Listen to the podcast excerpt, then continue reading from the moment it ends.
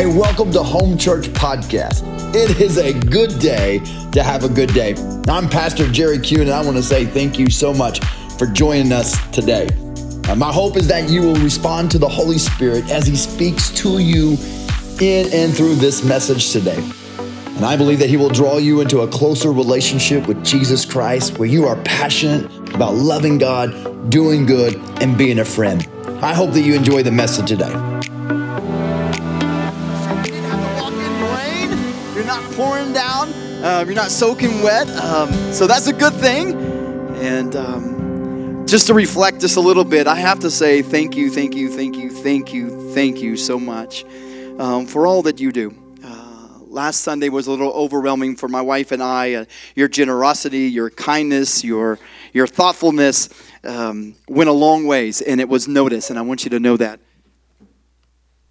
My wife and I, we um, we left immediately after church. Uh, we hung around for a little bit and and uh, watched you guys eat and fellowship and um, just watched um, just the the kindness that you shared with each other around the tables. And that is that's home. That is how we were built.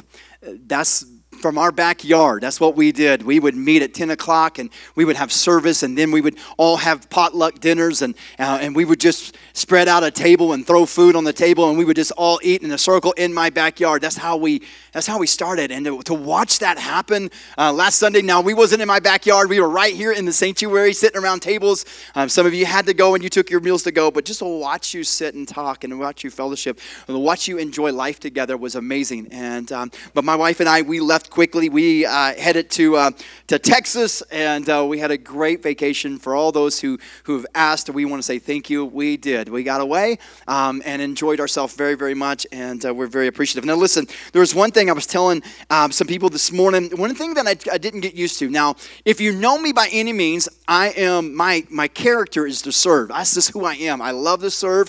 Um, I will go to Mazzio's and I will clean up my own plate and my table, and and I will take it back to where they're at and hand it to them. That's just how my nature is. I don't like people serving on me. I, I just don't like I just don't like that hospitality. I don't know why. It just bothers me that someone would have to serve me hand and foot. I tried that one time. I, when I got married, I um, I remember sitting in the, in in my chair and my glass got empty, and I shook it at my wife, and that was two weeks of a bloody nose that I I never I, I've never done that again. So so that whole experience, I was a little gun shy. I was like, my glass is empty. Do not shake it. Do not shake it. Do not shake it.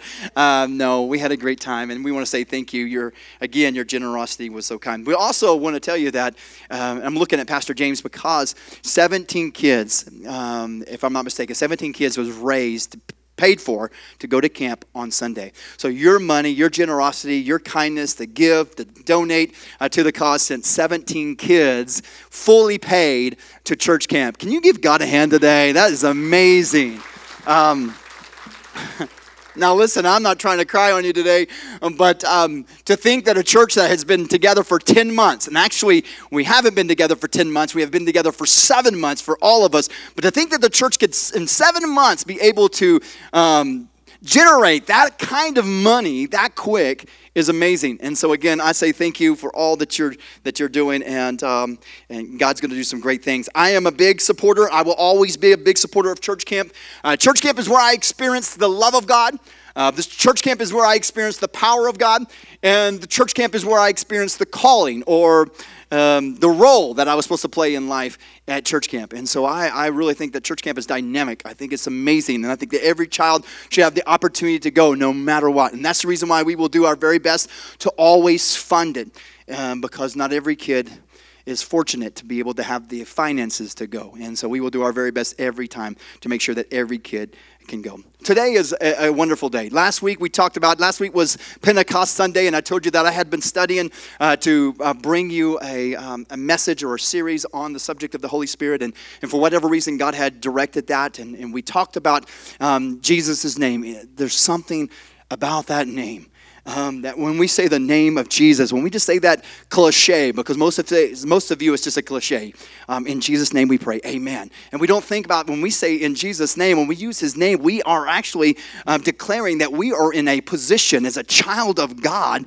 when we use in Jesus' name. It's just amazing what happens when we actually say the name of Jesus purposely within our lives. Um, and, and so hopefully you thought about that this week. Hopefully that stayed with you. And hopefully you're like, you know what? I am a child of God. And I do say in Jesus' name for a purpose. And there's something, there's just something about that name. So I'm going to jump right into it. So let's, uh, uh, I understand this morning as I look around the room today, I understand uh, that this subject, the Holy Spirit, I understand that and realize that every one of us in this room have some kind of knowledge uh, of this subject today.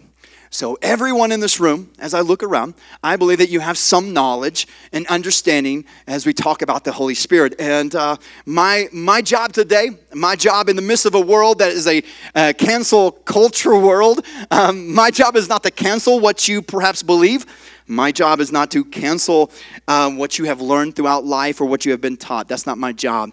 Uh, my job today is to reveal to you what God has revealed to me um, in Scripture. And that's my job. My job will probably challenge you. It challenge your thinking. It probably will challenge what you have been taught in life. It may hopefully take you back home to open the scriptures and study even more uh, when we get through today. But that's my job. But my job is not to counsel what you have learned. So please understand that. Um, my job is to reveal to you what God has revealed to me. And I will make this statement. I, have, I will make this statement until the day that they lay me in the ground.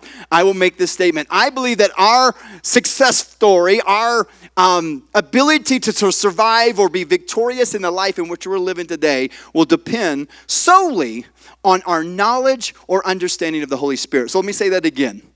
Our ability to survive, our ability to live a victorious life over sin will depend on our knowledge or understanding of the Holy Spirit. That's how important I really believe this subject is to you and I today.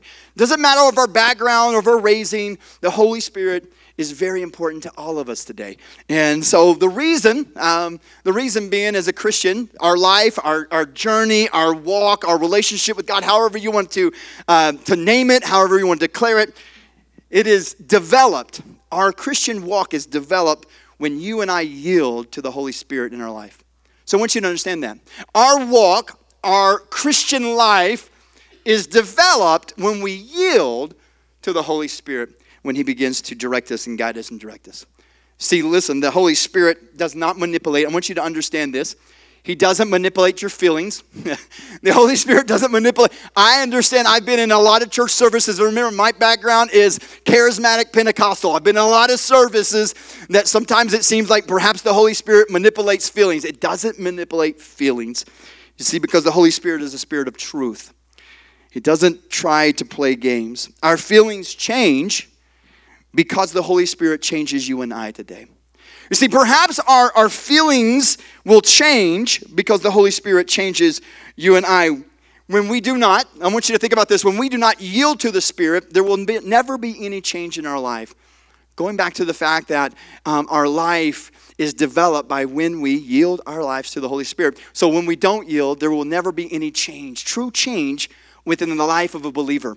And so that's how important that the Holy Spirit's role in our life plays is that when we yield to Him, change does take place. I want you to know this the Holy Spirit is not a spy. Listen, the Holy Spirit doesn't come into our life and live within us so He can see all of our sins so He can tell the Father. He's not a spy. He doesn't, listen, God already knows your failures. He knows your shortcomings. Um, so the Holy Spirit doesn't come into our lives to seek our lives, to see all the areas that we are, are failing. The truth is, the Holy Spirit has been sent by God to develop you and to develop good in us and through us. So I want you to understand that today. The Holy Spirit has been sent. He lives inside of you today because you've asked Jesus to come into your life. Um, he has been sent to bring forth good out of your life and in your life. Um, and so I want you to understand that today. The Father will give you in always things that are, are good. He has been sent to develop good in us and through us. The Holy Spirit is the person. Now, think about this for a moment. The Holy Spirit is the person in which God uses to bring forth life into things that have been dead. It is the person in which God uses to bring forth order into things that has no order. He is the person that God uses to bring peace into chaos. That is the Holy Spirit. That's who God uses even back in Genesis, I want you to take you all the way back to Genesis chapter 1 and verse 1 and 2. We find that God uses the Holy Spirit, the person of the Trinity, the third person of the Trinity, to bring forth life to something that was dead, brings forth peace into chaos and he begins to bring order where there is no order at all. Look with me this morning to Genesis chapter 1, verse 1 through 4. I want you to look at verse 1. Verse, verse 1 says, In the beginning, God created the heavens and the earth. And verse 2 says, The earth was without form and void. I want to stop right there because I want to challenge you today. I will just for purposes of study, for those who are Bible studiers, you love to study the Bible, you love interesting things. I would love for you to go and Google, not right now, all right? Don't Google now, but go home and Google the gap theory. All right, Google the gap theory or perhaps the ruin and reconstruction theory, the same theory, different names, um, and it takes place between verses 1 and 2. Um, it's pretty amazing. And remember, it's a theory, all right? And it may never happen, but it's a theory. It's a good theory. And uh, that's where your dinosaurs and other people come involved. But I won't, I won't spoil your study. Uh, so go and study the gap theory between verses 1 and 2. You just Google it. Now, again, not right now. Verse 2 says, The earth was without form and void, and darkness was over the face of the deep. And the Spirit of God, the Holy Spirit, the third person of the Trinity, was hovering over the face of the waters. And God said, Let there be light, and there was light, and God saw that the light was good. Everybody say good. Good, absolutely. It was good, and God separated the light from the darkness. We said just a few minutes ago that God had sent His Holy Spirit into our life not to be a spy, but that He could develop good within our lives, and so that good will flow out of our lives. And right here in Genesis chapter 1, verses 1 through 4, we find that God sees that the earth is without void. There's no form, there's chaos, there's death, there's no life happening here.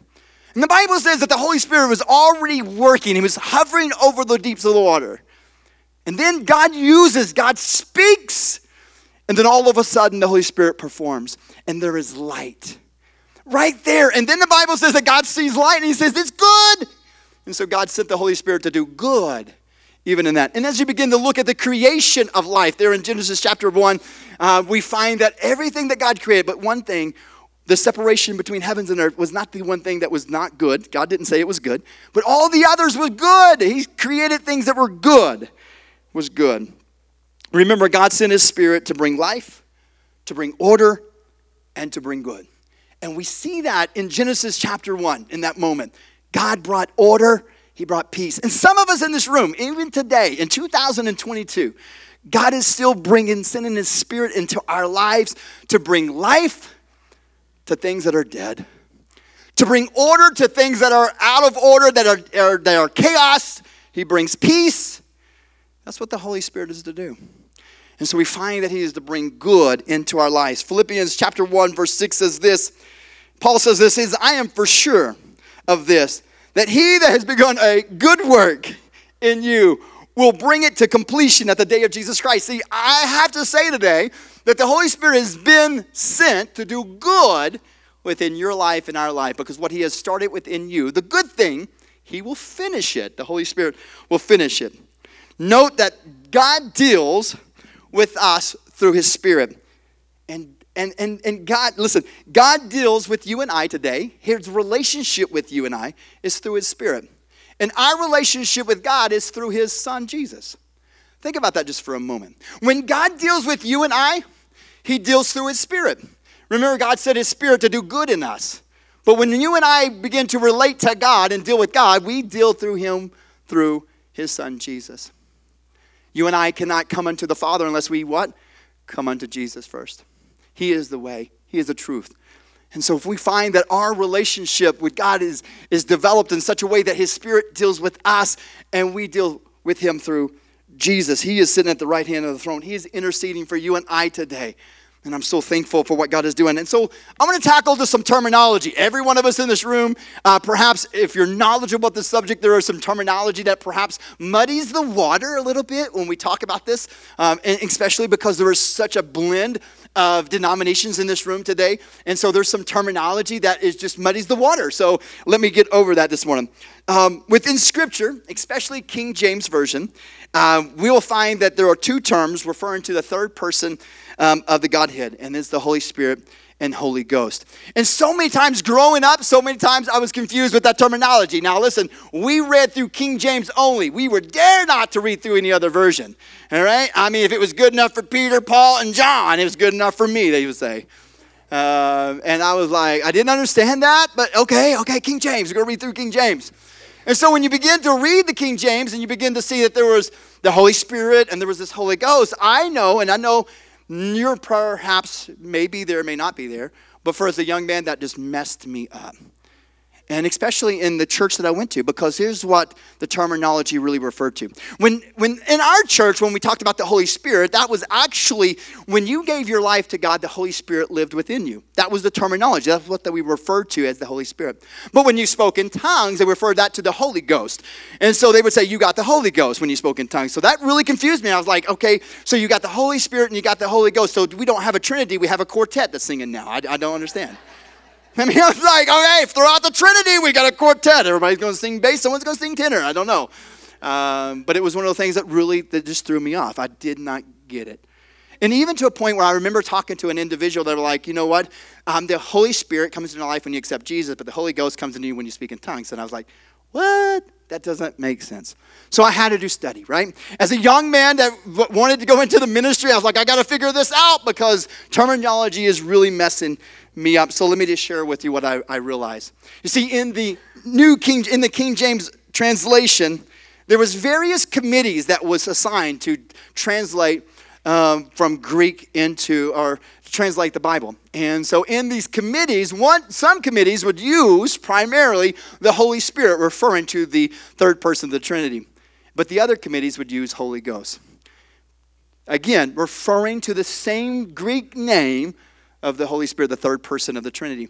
But it was never corrected as they put, uh, compiled all of uh, the New Testament. It never was corrected within the King James Version. So you have the Holy Spirit and the Holy Ghost. It is the same person. They're referring to the same person of the Trinity the Holy Spirit, the Spirit of God.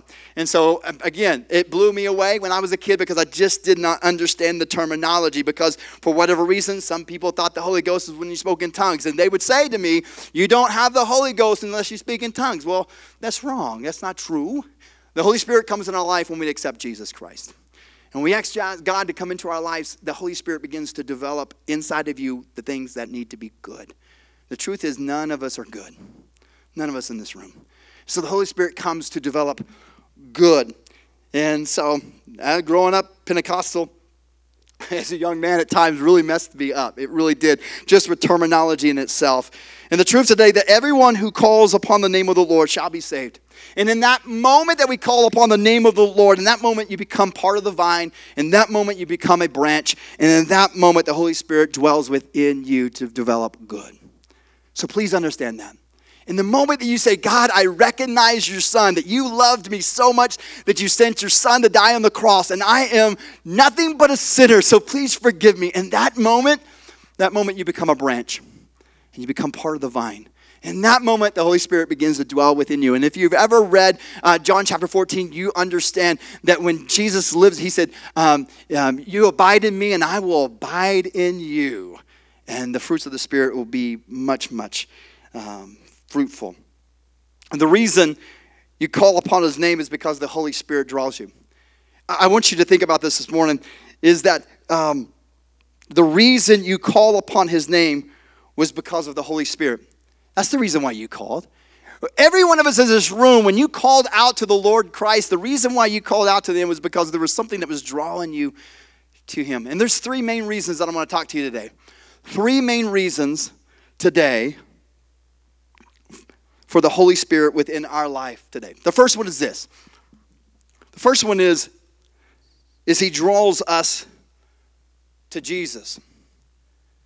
One of the, the main reasons for the Holy Spirit today has been poured out in Pentecost. The reason for the Holy Spirit is to draw you and I to Jesus by recognizing his love for you and I today. One of the things that I always pray, and I, I pray this quite often for people um, that I that's in my circle that are not saved, I always say, God, please reveal yourself to them. God, reveal your love to them. Let them understand and come to a knowledge of your love for them. Uh, not your, I don't want you, them to think that, to have condemnation. I just want them to feel your love and the understanding that you are there to forgive them of their sins. And, and so that has always been my prayer. But I realize that one, He draws us to Jesus. John chapter uh, 6, verse 44 says this It says, No one can come unto me unless the Father who sent me draws him and I will raise him up on the last day. I want you to look at this scripture in John. John chapter 6, verse 44. Here's a powerful statement today for us to understand the working of the Holy Spirit within our lives. Because everyone in this room today at one time was an unbeliever. Everyone in this room today was a lost soul. Everyone in this room, and maybe you are still in this room in that point of being lost, but everyone in this room there was this moment, there was something that was tugging at your heart, something that was drawing you to the understanding of the love that God had for you. And in that moment, that was the working of the Holy Spirit. And the Bible says none of us can come truly into a relationship with God unless the Holy Spirit draws us into that relationship. That is one of his main reasons today. The Holy Spirit is drawing you and I into a relationship with you, with Him, and He continues to draw us into a deeper relationship with Him as well. That's the reason why we go from glory to glory to glory. Is because He, he con- consistently is drawing us into a relationship with His Father, and that is the reasoning, one of the main reasons of the Holy Spirit. Remember, God deals with man through His Spirit. We deal with God through His Son. But God deals with us through His Spirit. And today, when the Spirit is tugging at you, when He is moving at you, not because the pastor is doing some kind of emotional tug on your life, He's saying just the right words. That's not, that's not it. It's the moment when you really feel that the, God, that the Spirit, there's something different in this moment. And all of a sudden, He is bringing to your remembrance of the love of God in your life and your need to change that's the Spirit of God that's drawing you into that relationship today. That when you know that you are not doing what you're supposed to be doing. I think every one of us has been there. Even when we've been in a relationship with God and we have not been doing what we're supposed to be doing, and then the Spirit begins to convict us and guide us, and all of a sudden we realize in that moment there has to be some change. And that's the reason because God is dealing, thank you. God is dealing with us through His, His Spirit. Here's point number two that I would really want to hang we're going to be here for quite some time. One, he draws us into a relationship through Jesus, and the second one is that he brings forth good. I wet my whistle. He brings forth good. Bringing forth good means to give life to where there is death. Think about this just for a moment. Bringing forth good means to give life to where there is death, order to where there is disorder, peace where there is chaos. And the Holy Spirit's opportunity in this involves in the sanctification process. So bringing forth good in our lives is what we call the sanctification process. It's allowing us to grow every day and our lives are changing. It's bringing life to things that are dead. It's bringing peace to the chaos and order to what is disordered. And we call that sanctification. Um, one, First Peter chapter 1 verses 1 through 2 says this and i want you to think about this. Sanctification is the process of setting you and i apart. It's making us holy. It's, is bringing forth the good that god has started within us. And uh, and so that's the working of the holy spirit. He is changing you every day. Have you ever felt yourself once you gave your heart to the lord you're at the work job um, maybe you're hammering maybe you're working around the house and all of a sudden something came out of your mouth that you know is not pop that is not supposed to be said and all of a sudden quickly you are convicted like, oh, I shouldn't say that. I shouldn't act like that. I shouldn't treat that person like that. What that is is the working of the Spirit in your life. He is he is sanctifying you. You're not perhaps where you want to be, but you're a lot further along today, Tammy, than where you started. And that's what's so great about the process of God. It's so great about the sanctification process that the Holy Spirit begins within us. In 1 Peter chapter 1, verses 1 through says this. It says, Peter, an apostle to Jesus Christ, to those who are elect exiles at a dispersion, uh, disper, uh, and, and Pontus, Galatia, Cappadocia, Asia, and Bithynia, according to the foreknowledge of God the Father, in the sanctification of the Spirit for obedience to Jesus Christ and for sprinkling with his blood. May grace and peace be multiplied to you. I want you to look at verse 2 again. I'm not going back to verse 1 because I butchered the names, but verse 2, I want you to look at this just for a moment. I want you to look at what's happening. It says, according to the foreknowledge. Isn't it amazing that God knew you and I before we ever knew Him? Isn't it amazing that God loved you before you ever loved Him? I am so thankful for that. But then we find in this moment, it says, in the sanctification of the Spirit, for, listen, for the obedience to Jesus Christ and the sprinkling with his blood. And you're like, ah, oh, what does that mean? It says, because you have accepted Jesus, you've obeyed him, and because your sin is now forgiven, there's this process that has taken place within your life, and that is the sanctification of the Spirit in this moment of our lives where we say, God, I ask you to forgive me, in this moment, the Holy Spirit is sent to do good within our lives, and He begins this process called sanctification. It begins the process of being like Christ. It's being separate is separating ourselves, being holy. None of us can be holy in our own selves, and God tells us to be holy because He's holy. And the only way to be holy is to go through the process of sanctification and allowing Jesus to work on us every day, going from glory to glory. John chapter 14. I want you to look at this real quickly because we find that the, one of the main reasons for the Holy Spirit is to bring forth good. I want you to think about this. Is to bring forth good in within our in our lives. And so John chapter 14 verse 15 through 16. We talked about this last week just a little bit. And it says, "If you love me," Jesus is talking to his disciples. He says, "If you love me, keep my commandments. and I think it is that moment that Jesus knew that for three and a half years I've been with you, buddy, and it's been a struggle for you to keep the commandments when I've been with you. He's like, I've been right beside you and you struggled. And he said, Hey, I want you to know you're not going to be alone. Look at verse 15 again. If you love me, you will keep my commandments. You will continue in this process of sanctification, becoming like me. And it says, And I will ask the Father, and he will give you another helper to be with you forever. Not for a certain time, not for just a generation, but for generations after generations and after generations to come. Forever, the Holy Spirit will be with you. And these things, listen to verse 25 and 26, these things I have spoken to you while I was still with you. But the Helper, the Holy Spirit, whom the Father will send in my name, he will teach you of all things and bring to your remembrance all the things that I've said.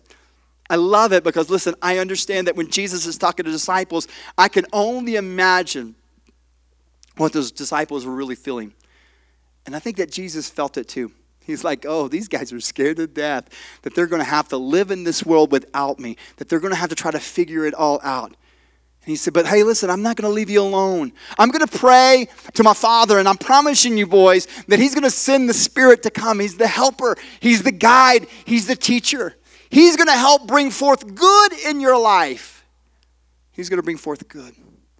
And so don't worry. Just trust Him. And the great thing about the Holy Spirit is He's going to bring back the remembrance of the things I've said to you. Can you imagine just in that moment when Jesus was telling his disciples he was going to leave that they were like, okay, do you remember what he said? What did he say? What did he say? I know that when my wife and I was going through um, uh, fixing to leave, to go on vacation on Sunday, we had multiple people come up to us and say, okay, um, so what's the checklist?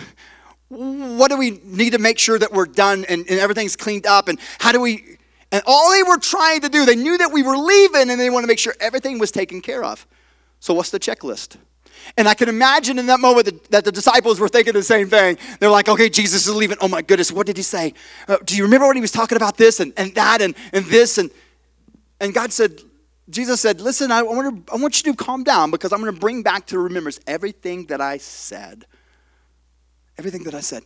Now, you and I, we did not walk three and a half years with Jesus. Jesus didn't speak to us um, on a personal one on one basis. I understand that. But man, I am so thankful today that God has given his word. And I want to be like David. I want to be like King David. It says, I want to hide your word in my heart so I, so I may not sin against you, O God. And it's in that moment that when I become a student of God's word and I begin to really study God's word, it's in those moments of my life that God brings back the remembrance of his word that he has spoken to me. And those moments that God has had me alone on my lawnmower and I've been mowing and God revealed something to me. And years later, God revealed that back to me. Oh, God, thank you so much for letting your spirit reveal the things that you have said to me over and over throughout my life. To why? To bring forth good. You see, the Holy Spirit has come to help you and I, He's to come to guide us. Look at John chapter 16, verse 7 through 15. Jesus knew that they needed help. Listen to this. He said, Nevertheless, I tell you, Jesus is talking to his disciples again. We find that it's two chapters later. We don't know if this is a day or two days or a week or maybe a, a, a couple months later, but all we know that two chapters later in John, Jesus is talking to disciples again. He says, Hey, guys, listen, nevertheless, I tell you the truth. It is at your advantage that I go away. I'm sure that they're worried. I'm sure they're taking notes. I'm sure they're, they're trying to figure out everything that they're supposed to do to live this life as a Christian for Christ. And he says, I tell you the truth is that your advantage that I go away. For if I do not go away, the helper will not come. But if I go, I will send them, send him to you. And when he comes, he will convict the world concerning sin and righteousness judgment. There we go. We found this first point, right? That God draws men through his Holy Spirit. We see it right there. That's his job. He is to convict the world of sin. Concerning sin, verse 9, because they do not believe in me. Verse 10 says, concerning righteousness, because I go to the Father and you will see me no longer. Concerning judgment, because the ruler of this world is judge. I still have many things to tell you, Jesus says, but you cannot bear them now. When the Spirit of truth comes, he will guide you into all the truth. He will speak not he will not speak of his own authority, but whatever he hears, he will speak, and he will declare to you the things that are to, to come. He will glorify me, and he will take what is mine and declare it to you. All that the Father has is mine. Therefore, I say that he will take what is mine and declare it to you. There is so much happening in these verses. So much. But just let me unfold this a little bit. Jesus, his love for his disciples are talking to him and saying, I want to calm you down. There's a lot that I want to tell you, but I can't tell you right now. So over the over your relationship with me, the Holy Spirit is going to reveal to you the things that you need to know in the time that you need to know it. I, I love the fact that, listen, I say this many times, and, and, and perhaps you've heard me say it already, but I don't understand why you and I do not allow ourselves to communicate, communicate with the Holy Spirit more often for the future of our, of our life. We want to talk to our spouse and we want to talk to others about our plans for the future, but the fact that the Holy Spirit already knows everything and we don't allow ourselves the opportunity to, to question Him and ask Him. We don't have a conversation with Him. Hey, listen, I want you to reveal to me when you're talking about aspects of your life and job situation and marriages for those who are getting married and relationships, why not ask the Holy Spirit what he thinks? Why not get his viewpoint on things? He understands. I, I love the fact this morning of the role of the Holy Spirit in our life is to bring forth good. All we see in these verses in John is the fact that he is teaching us, he's guiding us, he's directing us, he is convicting us to bring us into a deeper relationship with him. He's trying to bring forth good within your life and our life. That is one of his responsibilities, main reasons for coming. I want you to look with me to Romans chapter 8, a lot of verses today. Romans chapter 8. I would love to challenge you on your own time to read chapter 6, 7, and 8 and just get Paul's heart man, these three chapters have always been um, empowering to me. They are challenging to me. When Paul begins to state, listen, I want to do good, but man, man, just because I want to do good doesn't mean I do good. he talks about his struggle, and I'm like, wow, how real is that for you and I today? That every one of us in this room, we're struggling to do good, but there's those moments that we don't. And Paul begins to talk about it. And in verse 8, chapter 8 in Romans is a powerful, powerful chapter. And I want to take up in verse 5 this morning. And looking at verse 5 in Romans chapter 8, Paul is declaring some powerful things about the Holy Spirit, how he's bringing forth good within our life. That is his role, is to develop us, is to develop good, is to change us, is to sanctify us, is to be, help us to become more like Christ. And we find that in Romans chapter 8, verse 5 through 14, it says, For those who live according to the flesh set their minds on the things of the flesh. Or perhaps could we say, for those who want to live like you've always lived before Christ, you set your things upon those things. He said, Hey, you've never changed. You see, those who live according to the flesh set their minds upon the things of the flesh, but those who live according to the Spirit set their minds on the things of the Spirit. You're mindful of it. Every day of your life, you're like, All right, my life is being controlled by the Holy Spirit. All my steps are ordered by Him. I realize today that the Holy Spirit's job is to help bring forth good. And so I yield, I yield to His Spirit, His guiding, His directing. Verse 6 says, For He set the mind on the. For to set the mind on the flesh is death, but to set the mind on the spirit is life and peace. Remember, his spirit is to bring forth good, bring forth life to what is dead, bring forth order to disorder, and peace to chaos. Verse 7 For the mind that is set upon the flesh is hostile to God, for it does not submit to God's law. Indeed, it cannot. Our flesh cannot submit to his law. Those who are in flesh cannot please God. However, you, however, are not in the flesh, but in the Spirit. And if in fact the Spirit of God dwells in you, if anyone who does not have the Spirit of Christ does not belong to him, belong to God. But if Christ is in you, although the body is dead because of sin, the spirit is life because of righteousness. If the spirit of him who raised Jesus from the dead dwells in you, he who raised Christ Jesus from the dead will also give life to your mortal bodies through his spirit who dwells in you. And so then, brothers, we are debtors, not to the flesh, to live according to the flesh. But, but if you live according to the flesh, you will die. But if you live, but if but but if by the Spirit you will put to death the deeds of the body, you will live. For all who are led by the Spirit of God are sons of God. Do you see the process there? Did, you see right here in Romans chapter 8, starting at verse 5, you see that God is bringing forth good, and the good is being forth or developed by the Holy Spirit within our lives. The Bible says this very clearly that if we want to live in our flesh, we will die in our flesh. We'll be outside of a relationship with God if we allow our lives to be controlled by our own thoughts and feelings, yeah. by our own flesh. But the Bible says so much about if we will allow ourselves to be led by the Spirit of God, to allow Him to guide us and direct us, to allow Him to teach us, to allow Him to develop good that He's already started in you, to allow Him to develop good, we will have life and life forevermore. Today, one of the main reasons for the Holy Spirit, and I want you to hear me this morning, is to bring forth good. It is to develop you. It is to sanctify you. Listen, when I first started this walk, I didn't have a clue what I was supposed to be doing. I didn't know how not to act or how to act. And some of you are like, you still don't know how to act or not to act. But I didn't. The Bible says I was a new creature.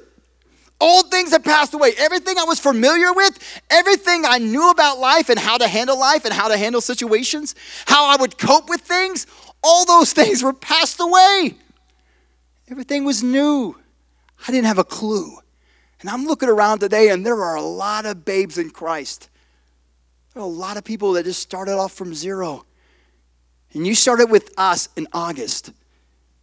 And you have allowed God to transform you and you have been growing from glory to glory. And it's because the Spirit of God is developing you good. And you have allowed yourself to, and you've yielded yourself to the Holy Spirit. Because the truth is, if you don't want to change, you don't have to change. You don't have to, you don't have to yield to the Spirit of God when He's trying to correct you and guide you and direct you. You don't have to yield to that. You don't have to do what He says. You can do whatever you want to do. You're a free moral agent. You don't want to get up on Sundays and go to church? Don't come on. Don't come. You don't have to. You don't want to read your Bible? You don't have to read your Bible. You don't. But when we yield our lives to the Holy Spirit, He begins to develop good in us. He changes the things in our life that doesn't need to be or that doesn't align up to God's word. And that's what I'm so thankful for today. Here's the, the third thing this morning. Casey has done something new on the back. He has not only gave me what time it is, he also shows me how long I've been preaching. like, I don't know, like that every time I look up and I see 3909, it's like, you're going way too long. You're going way too long. We're going to do away with that soon. don't worry, don't worry. I don't look at it very often at all. And you're like, I know, I know, I know. Here's the third thing today that I want to leave with you. And uh, um, because I think that when we walk into this room, there's so many things, especially on the subject of the Holy Spirit, uh, that some of you were like, perhaps when I told you our subject, some of you were a little eerie about it. What is, what is this Pentecostal preacher? what is he going to say? Um, what's the service going to look like? Um, and then uh, hopefully, as we begin to talk, you settle down to us a little bit and understand that, hey, listen, um, my thoughts about Pentecostal being weird is not the case in, in its entirety for everybody, all right? I've been around some weird Pentecostal people. I'm just letting you know. They're out there. If you want to find them, I can show you, all right? just letting you know. But not all of us are weird. Um, and, uh, but here's the third thing, and that is that He empowers us. The Holy Spirit has been sent to draw you he has spent, he's been sent to develop good within you, to sanctify you. And I promise you, he has been sent to empower you. I told you a minute ago that I could only imagine how those disciples felt that day when, when Jesus was telling them that they, he was leaving.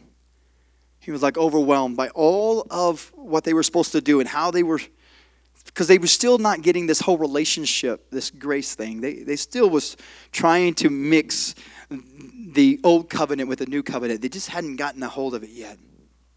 There's still a lot of teaching to be done and a lot of the Holy Spirit revealing to them. But in this moment in Acts chapter 1, I want to share this with you. Because again, remember, I grew up Pentecostal, charismatic. Um, some of you would ask, well, Pastor, do you speak in tongues? Yes, I have a personal relationship with Jesus Christ um, in a sense that I have um, experienced the baptism of the Holy Ghost. And, and yes, I speak in tongues. Uh, I will promise you today that when uh, Pastor Tony uh, was in the hospital and he was fighting for his life, I don't think that he cared. He's a Baptist minister. I don't think he cared if I prayed in tongues or not. I don't think he cared. I think that what he cared about is that God heard my prayers. Would you agree with me? And today, as, as a minister of the gospel of Jesus Christ, and I've experienced the fullness of God um, and experienced Him in ways maybe you have not. It doesn't make me crazy, it doesn't make me weird. It doesn't. Um, the fact is, it, it just gives me the opportunity today to say that I've experienced the depth of, of His Spirit that maybe you haven't. That's okay. It Doesn't make me better than you. It doesn't make you less than me either. So understand that. Because when I grew up, I really felt like that's how it felt. I felt like if I didn't speak in tongues, I was a less person than anybody else. But that's not the case. It doesn't. It just means I've experienced something that you haven't experienced. And so from day one, I've, I've stood up here and I've said, I have challenged you and I will continue to challenge you to experience all that God has for you. All that God has for you. Did you know, let me, for my Baptist friends today, did you know that about 55, the last statistic that I read, that 55% of Baptist ministers speak in tongues. They just don't preach about it. That's their personal experience. I have Baptist friends that have. It's an experience. Acts chapter 1, verse 8 says this But you have received power when the Holy Spirit has come upon you and you will be witnesses in Jerusalem, in all Judea, in Samaria, and to the ends of the earth. When I grew up, can I apologize to some of you? When I grew up, it was taught as though that you did not receive any power unless you spoke in tongues. That is not the case. The Bible is very clear.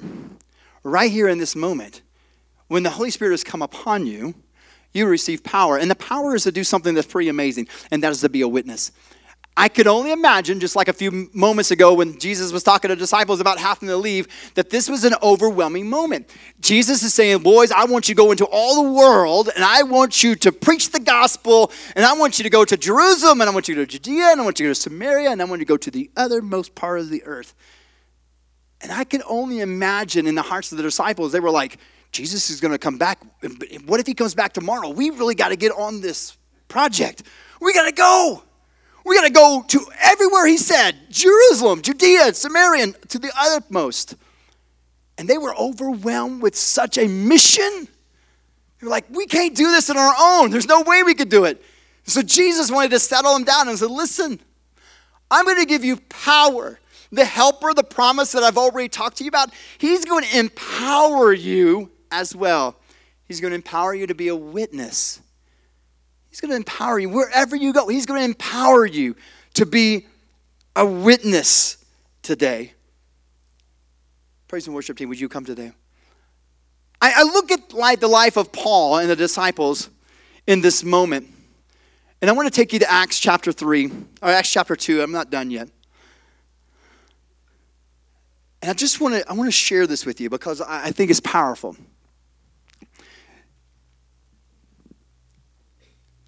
Those in this room may argue with me, argue with me, and that's okay. I'll debate. I won't argue with you, but I like to debate. Paul, we find in Acts here, Peter, I'm sorry, Peter had already experienced the Holy Spirit. We find that as Jesus was about to leave, that the Bible says that he breathed on them and said, Receive ye the Holy Spirit. Before the upper room experience, before um, the outpouring of the Holy Ghost, before a Holy Spirit, either way, right? Um, before the outpouring of the Holy Spirit, the Bible says that the disciples, 11 of them, had received the Holy Spirit when Jesus breathed them, breathed upon them and said, Receive ye the Holy Spirit. And in that moment, they received power. Unbelievable power. Powers to be witnesses, power to be bold. And we look at, and that was before the upper room experience. That was before Acts chapter 2, verses 1 through 5. It's before that experience. Before they spoke in other tongues, before the Spirit fell and there was a dove and there was fire, before all of that, listen to me, there was power in the life of those disciples. And I got to tell you, it was so beautiful is that Peter got up and he began to preach, and he began to preach Jesus. That's what he preached. He didn't preach about his experience. He didn't preach about speaking in tongues. He didn't preach about anything else. All he preached was Jesus. He preached Jesus crucified, buried, and resurrected. And the Bible said lives were being changed. People were being convicted. The Holy Spirit was drawing them into a relationship in which He would bring forth good and He would empower them. In Acts chapter 2, verses 37, it says this that Peter powerfully, with such empowerment by the Holy Spirit, to get up and preach with such anointing in his voice and on his life. He says, Now when they heard this, Jesus crucified, buried, and resurrected, they were cut to the heart. And Jesus and said to Peter and the rest of the apostles, Brothers, what shall we do? And Peter said to them, Repent and be baptized, every one of you, in the name of Jesus Christ for the forgiveness of your sins, and you will receive the gift of the Holy Spirit. For the promise is for you and for your children and for all who are far off, everyone whom the Lord our God calls to himself.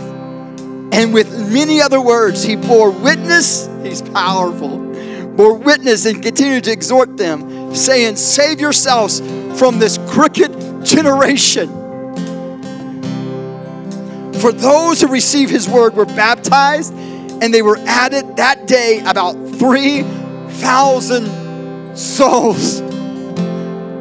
I don't know about you, but when I read this, there is something that stands up on the back of my back and my neck, thinking, how amazing. Peter just gets up there and, and simply preaches the gospel of Jesus to the point that the Spirit draws them they're sensitive to the Spirit of God and they're like, what do we do? There's something tugging at my heart, something that's revealing to me the love of God for me. and I am not where I need to be. So, what do we do? And he says, Repent and be baptized. Every one of you. Every one of you, all 3,000 of you, you need to repent and be baptized. In that moment, they added to the church because they were, the Spirit of God drawed them, convicted them, they yielded their lives to the Spirit of God. And then the Spirit of God came into their lives to what? Bring forth good, to sanctify them, to set them apart, to be different, not weird, but different. Hey, listen, my wife and I were in Mexico at a, an inclusive adult resort. Does that sound bad? That sounded bad. When I heard of like adult resort, it was, it was adults only. That sounded really bad. They made money off of us. We didn't drink. Not one time. You wasn't there. My mama wasn't there. My daddy wasn't there. Nobody. We found one person that we might have known. They were from Choctaw and Harrah area. Didn't know them. But we didn't drink. And everybody looked at us like the waiter thought we were crazy when I said, I want a pina colada, make that with no alcohol. And they were like, no alcohol no alcohol. Because everybody else was like, double it up, buddy. this is free. no alcohol. No alcohol. And we looked a little different than everybody else that was there. I say that because, listen, the Holy Spirit has, He has dealt with me in a lot of areas of my life. And if I yielded to that, it brought forth change. When I didn't yield to the Holy Spirit, it didn't bring change. I continued my old lifestyle in that area. And so I challenge you today. I challenge you today to be like these brothers and sisters who heard the word of God and said, What do we do now? There's something tugging at me. There's something that's telling me I'm not right where I need to be with God. And I say, Repent and be baptized in the name of Jesus today. Would you stand? Thank you so much for tuning in. If you enjoyed this podcast and would like to hear more messages or find a service time, you can visit us at our website, homechurchtecumseh.com, for more information. And thank you again. And until next time, love God, do good, and be a friend. Be blessed.